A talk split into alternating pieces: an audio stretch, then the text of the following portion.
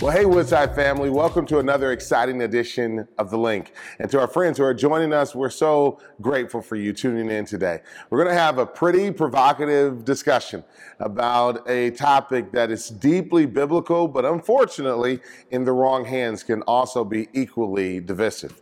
We're going to talk about politics. Now, I know all of you have been trained that there's two things you don't talk about in public that is religion and politics. Well, the Bible would say otherwise. I think we need in all areas of life to have a strong biblical worldview. And the only way we can do that is to make sure we're talking about the issues that Scripture talks about. If you haven't noticed, we're also in an election year. That means that culture has been thrust into yet another season of, of chaos and tensions and controversies. And maybe you've noticed that the body of Christ doesn't do terribly well in times like that historically. You know, if you talk to most millennials, they will tell you that one of the things that they um, hate the most about the American experience right now is how divisive politics have become, how polarizing they've become. And I think they would also say to you, if they were honest, that the church has been merely a reflection of that instead of a solution towards that. So today, we're going to talk to uh, some great leaders about how we as Christians can engage politic and governmental affairs in a biblical and God honoring way. I feel like saying, let's get ready to rumble. Uh, with that being said, I'm so grateful to be joined by a few good uh, brothers in Christ. Uh, first off, uh, Pastor Ryan Russell. Uh, Pastor Ryan is the campus pastor for our Pontiac campus. Ryan, I appreciate you joining me, brother. Thanks for having me, Pastor. I'm excited. Good to have you. Uh, also, Pastor Jon Morales, Dr. Jon Morales, pastor of our uh, Royal Oak campus. Pastor Jon, how are you, sir? Doing great. Great to be here with these all of you guys. It's good to be with you as well.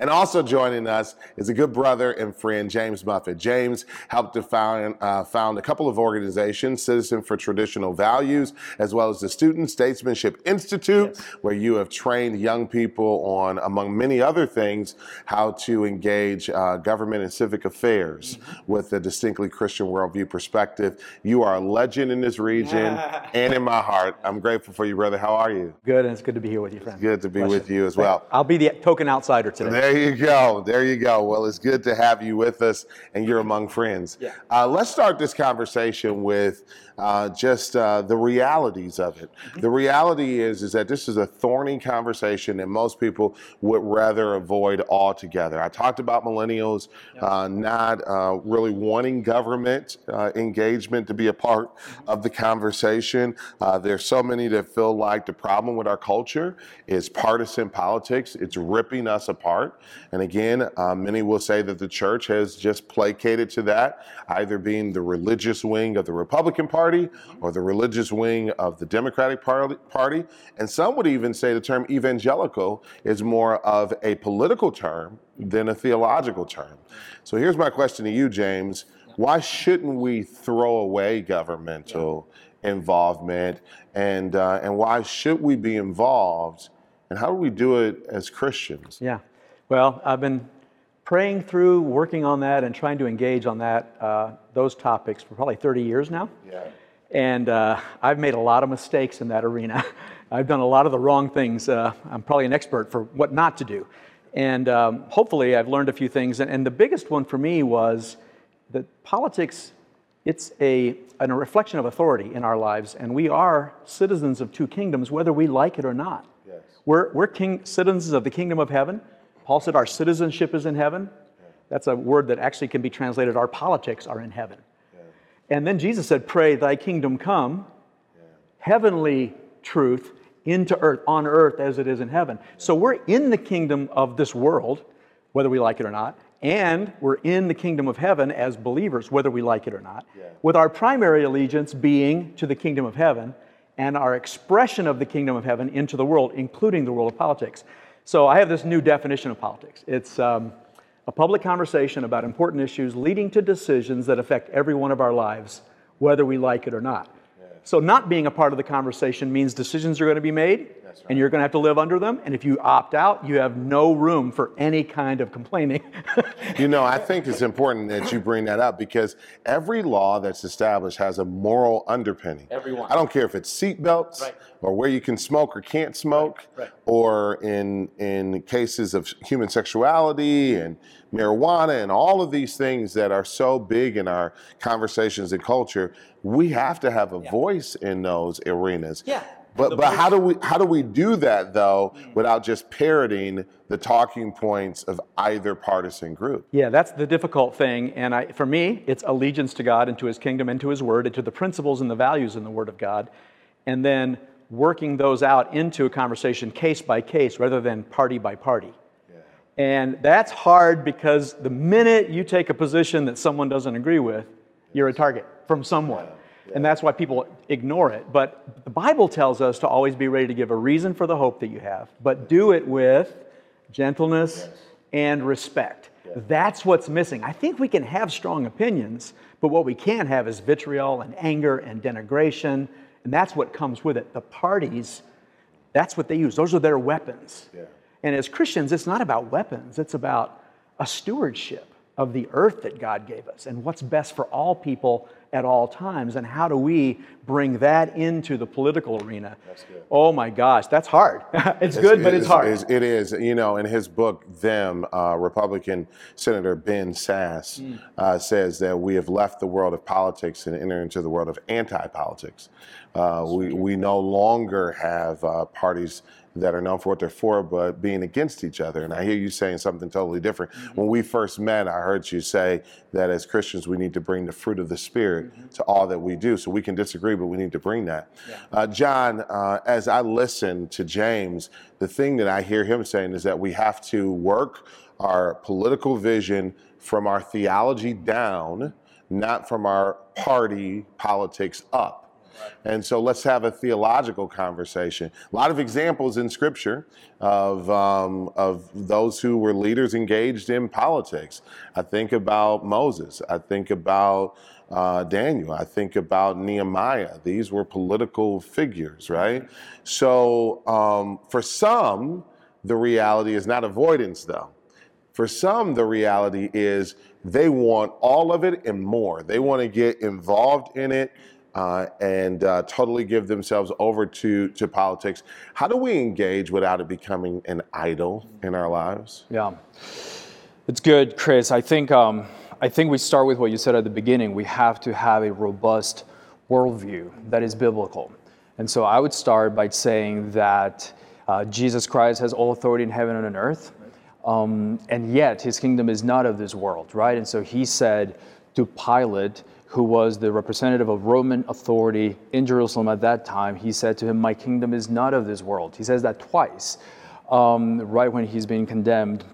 And that's his answer to the question from Pilate Are you the king of the Jews? And so I think what Jesus seems to be saying to Pilate is that, Yes, I am a king, but you have no idea the kind of king that I am. You, we define kingship very differently. Because in the Christian vision, we, uh, it's amazing. We, we have a vision of the future has already come, but it's come in seed form. And so the, the future that we want of complete healing and justice and peace has come with the arrival of Christ, but it's working its w- way throughout the world now as leaven through a lump of dough, right? And so that future that has come uh, cannot be preserved or sustained or entered into by the rule of law or by the might of the sword. It's only sustained, preserved, and entered into by word and sacrament. And so, in the public sphere, the body of Christ, the church, uh, never competes for control, right? Rather, we point to the healer. It's what we do. And so, that's the first thing is that we have to be clear on these spheres of authority.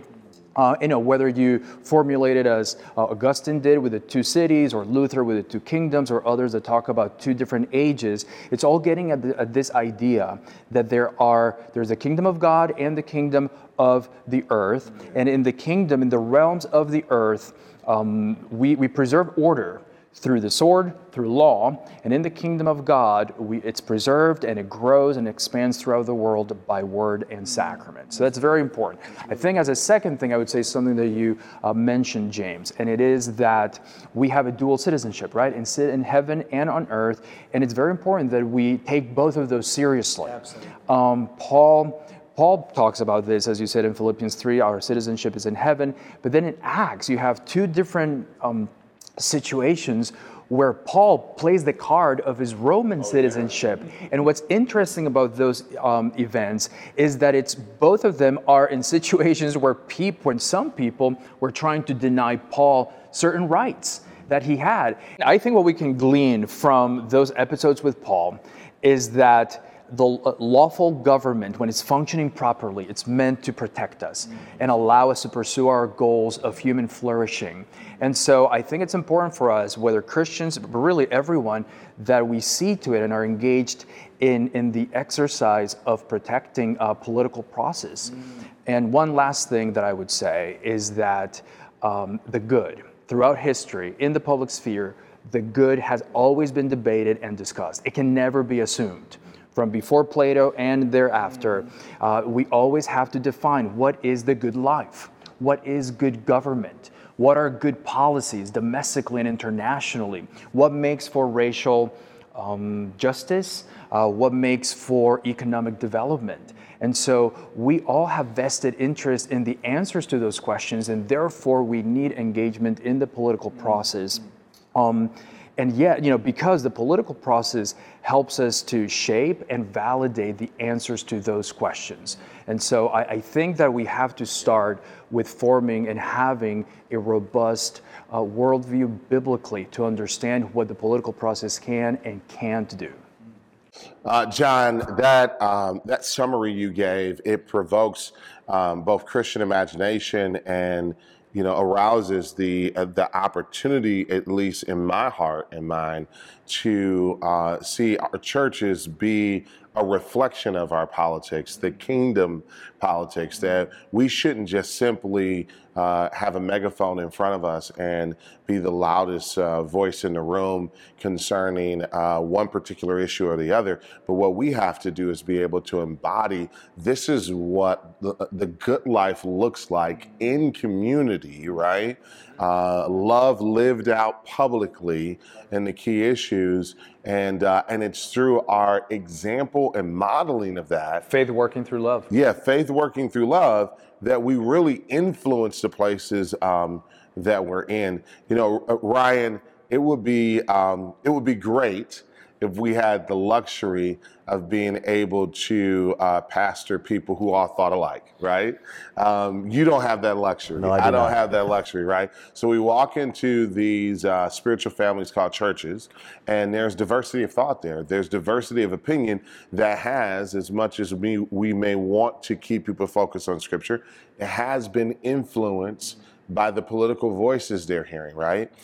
I, want to hear you talk about how you, in Pontiac, shepherding this beautiful church family, maintain unity, Christian unity, when you have diverse political thoughts. Yeah, it's a great question. I think a lot of it goes back to what Jon and James have already said about allegiance, right?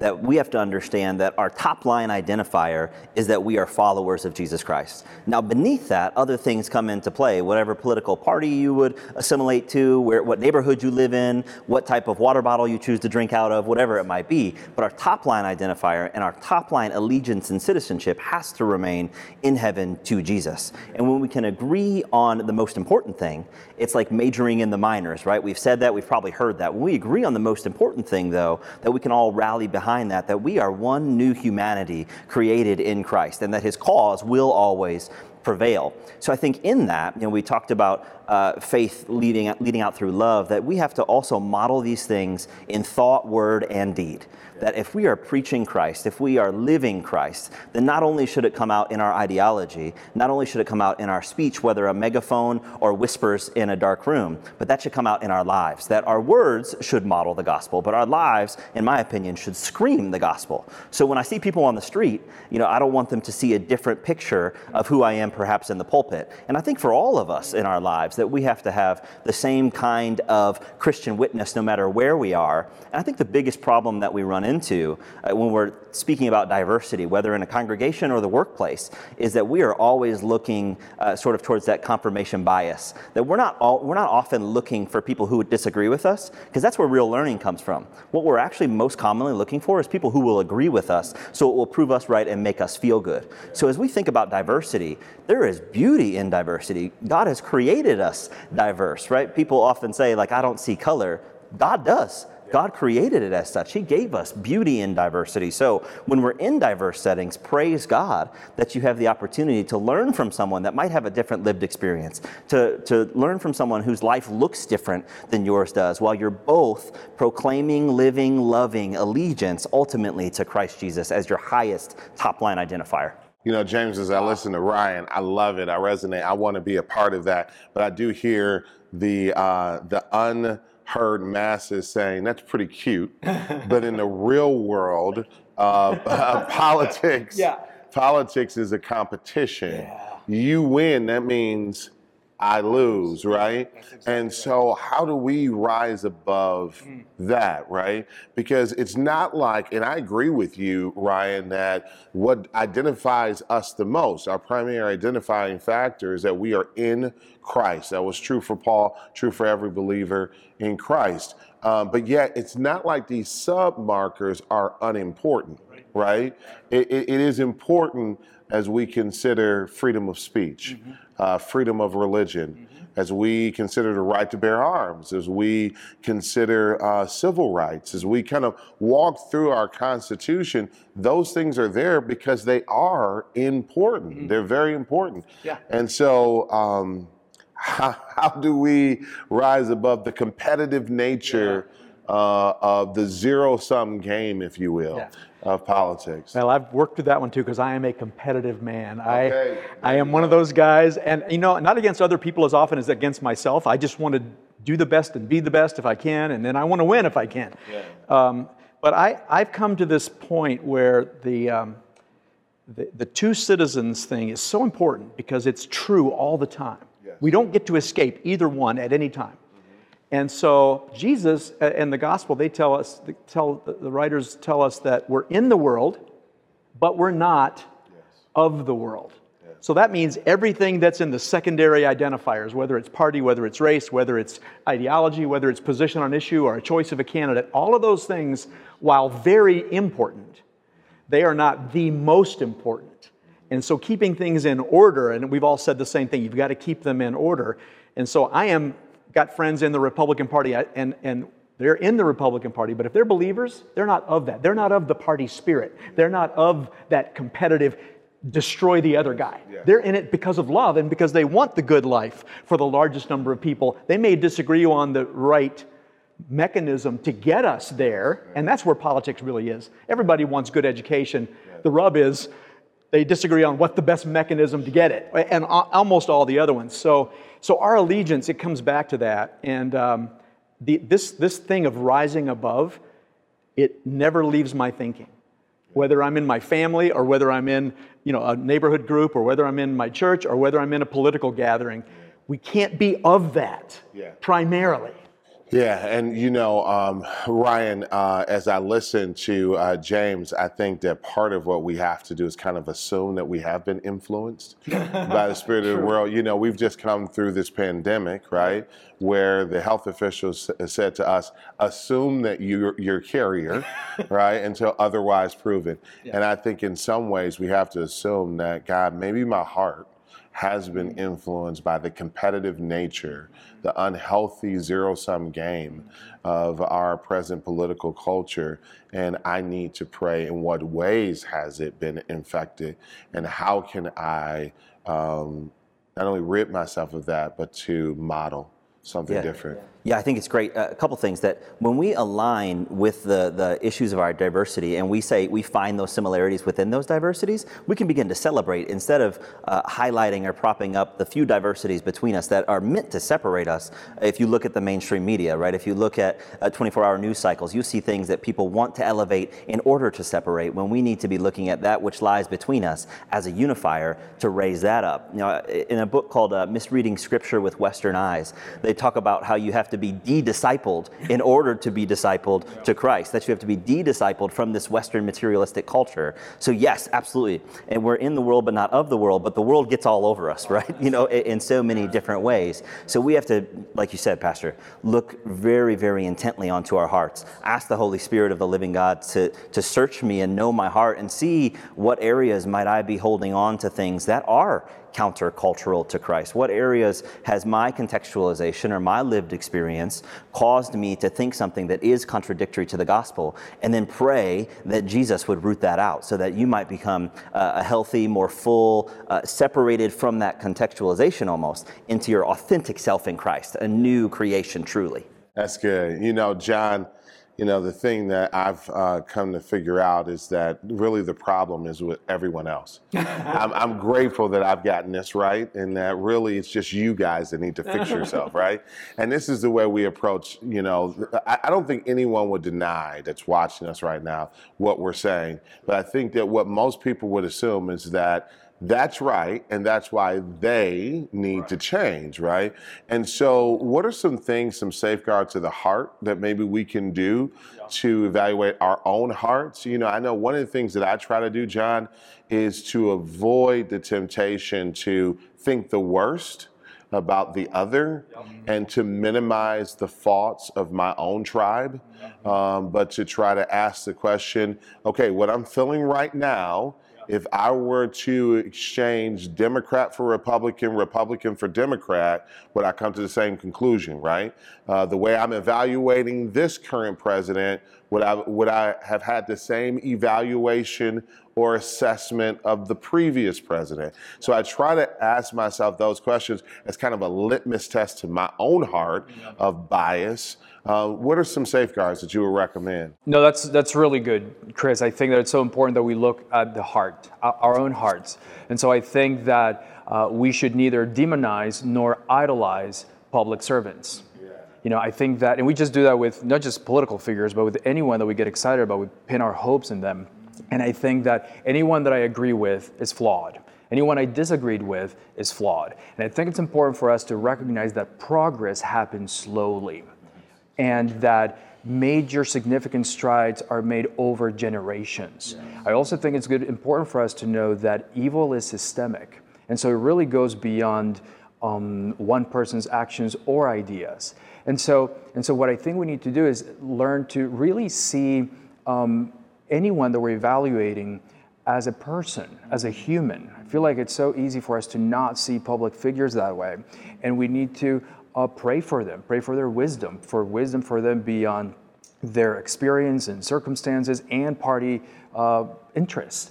And I think that we also, but yeah, in seeing them as humans, I mean, they, they're people who eat, who have families, who, who get sick. And I think that if we can see them as humans in all their, you know, their wonderful and uh, frail humanity, we're going to make, you know, some, you know, strides forward.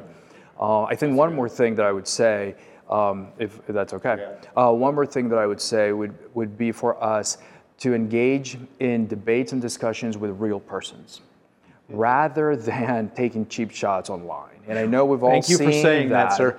well, but yeah, but it's, it's so easy to do that. And I think that the gospel uh, impresses on us that we need to listen and listen well, especially to those that we disagree with. And it's difficult to do that. I think we need to engage seriously people's uh, ideas, however outlandish we think they are. And the gospel does give us the resources to do that because the gospel doesn't tell us, I'm right, they're wrong, whoever they are. The gospel tells us we're all wrong.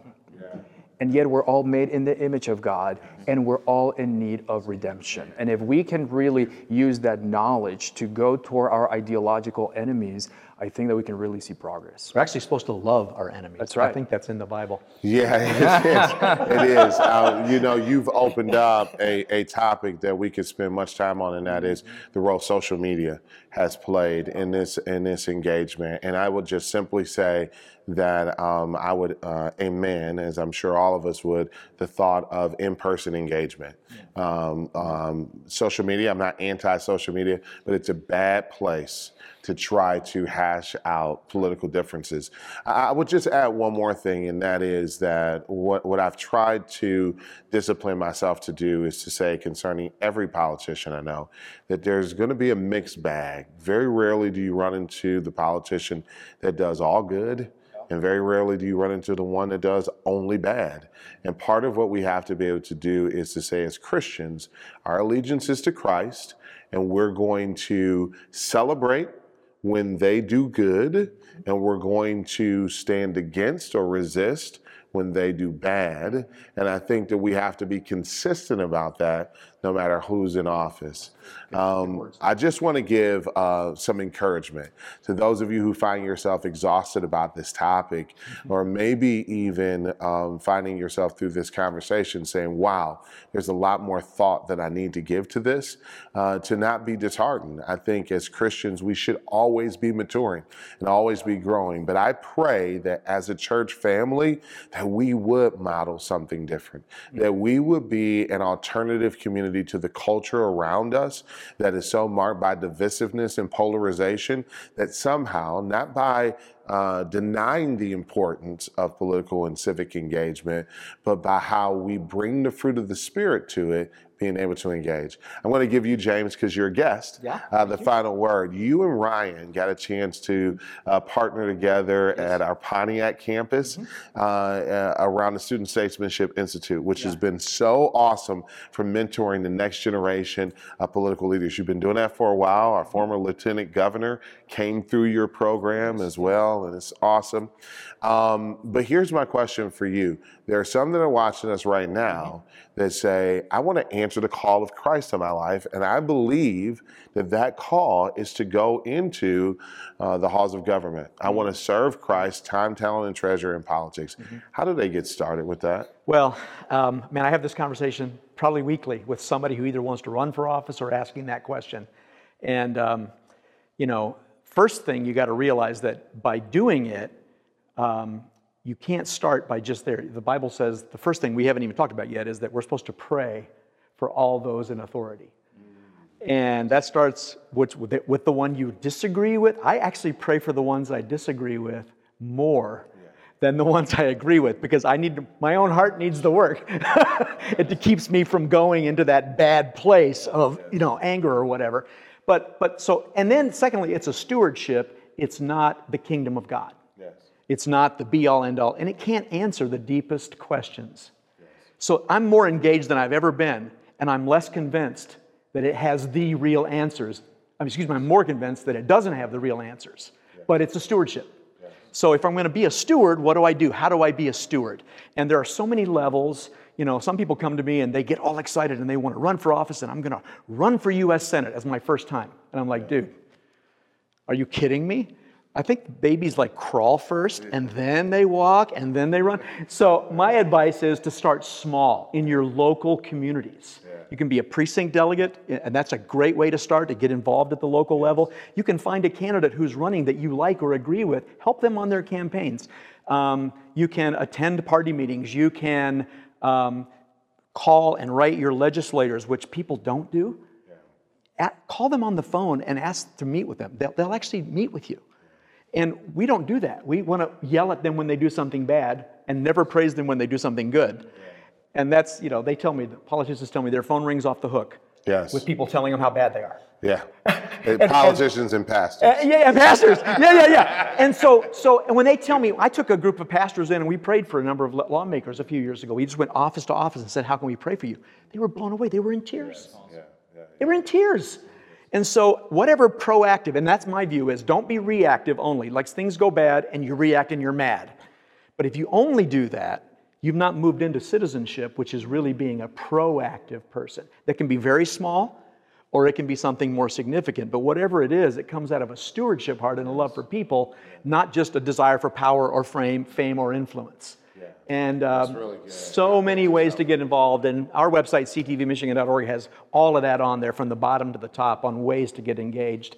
We actually have people who serve as church liaisons to help their, their culture in their church approach these issues from a biblical standpoint rather than from the partisan standpoint. Yeah, but I think we should see it as a calling. Yes. We should submit it to prayer. Yes. But I but I also want to say, and I think you brought this up, is huge, is that there's so much uh, attention paid to federal and national politics that we underestimate the importance of local Oh gosh, yeah. engagement. And If so starting faithful- your community. If you're faithful in a little thing, Jesus said, I will make you ruler over much. There you go. We want to go to the ruler over much instead of, you know, here's my neighborhood. How can I be a blessing there? Yeah, yeah, yeah. Well, I appreciate you guys. I appreciate what you've uh, brought into my life and how you've enriched this discussion. I want to close and I wanted to, to do something uh, maybe a little bit different, uh, and that is to model what it, it's like to pray just for a minute each, uh, but just praying for our political leaders. Uh, we all know there's been a massive amount of, of uh, tension uh, between our president and our governor, and we need to pray uh, intensely for both. And then we all hopefully are praying for the unity of the church. So, James, I'm going to ask you if you would be willing to pray for our governor. Okay. Uh, take a minute to pray for her, uh, Governor Whitmer. Uh, Ryan, I'll ask you to pray for President Trump. Uh, pray for our president. And then, Jon, if you could pray for the unity of the church. And, and in particular, for those who maybe are watching this, a do sense call, a call of Christ on their lives to serve him in, uh, in political office. Uh, James, can you start? Amen. Lord, we are so blessed uh, to be called by you for this time in this place in history. We know that there's no accident and there's no uh, just chance built into your, your kingdom, Lord. And we know that we, you have given us this governor at this moment in history, uh, Governor Gretchen Whitmer.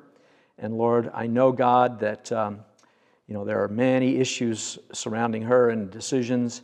But Lord, I pray, as I've prayed just about daily, God, that you would, she would find herself being irresistibly drawn to her knees to the throne of grace. That Lord, she would, that you would send counselors and, and advisors and pastors to her, Lord, that could minister to her, that could encourage her, to help her, Lord, that you would surround her with godly wisdom from people, Lord, who are not just playing the political games, but people, Lord, who are really uh, tuned in to what's good and what's best and what's right and what's just.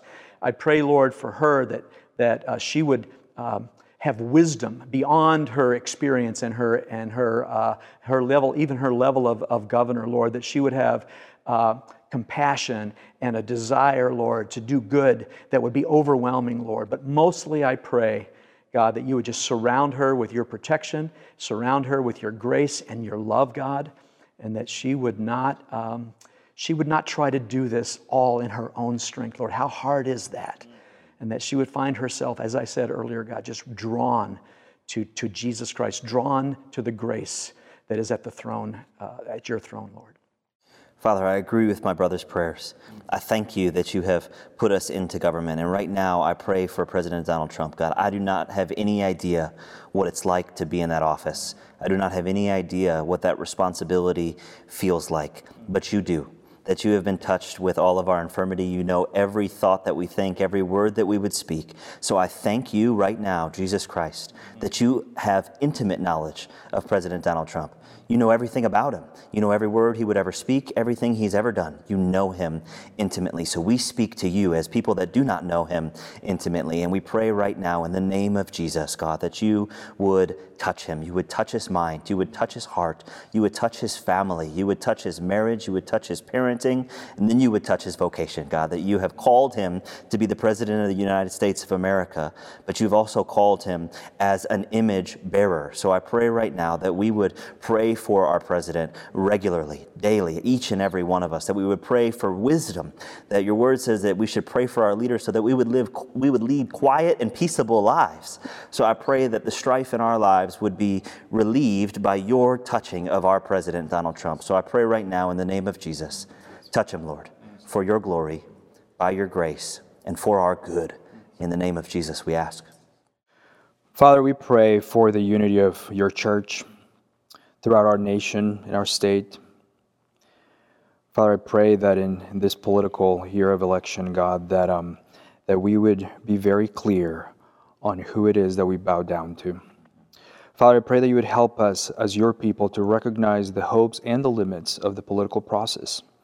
That insofar as you call us to learn to do good, seek justice, correct oppression, that we would hope for a healthy and just political process, because such a process codifies answers to these very ideals. But at the same time, Father, I pray that we would be realistic, informed by Scripture about the limits of this process, that the peace, health, and justice that we all aspire to will never arrive by means of politics. It will only come when the glory of God, your glory, Lord, fills the earth as the waters cover the sea. Let us hope in you, Lord. And Father, I do pray for anyone who is listening to this, um, who perhaps senses a calling into a public office.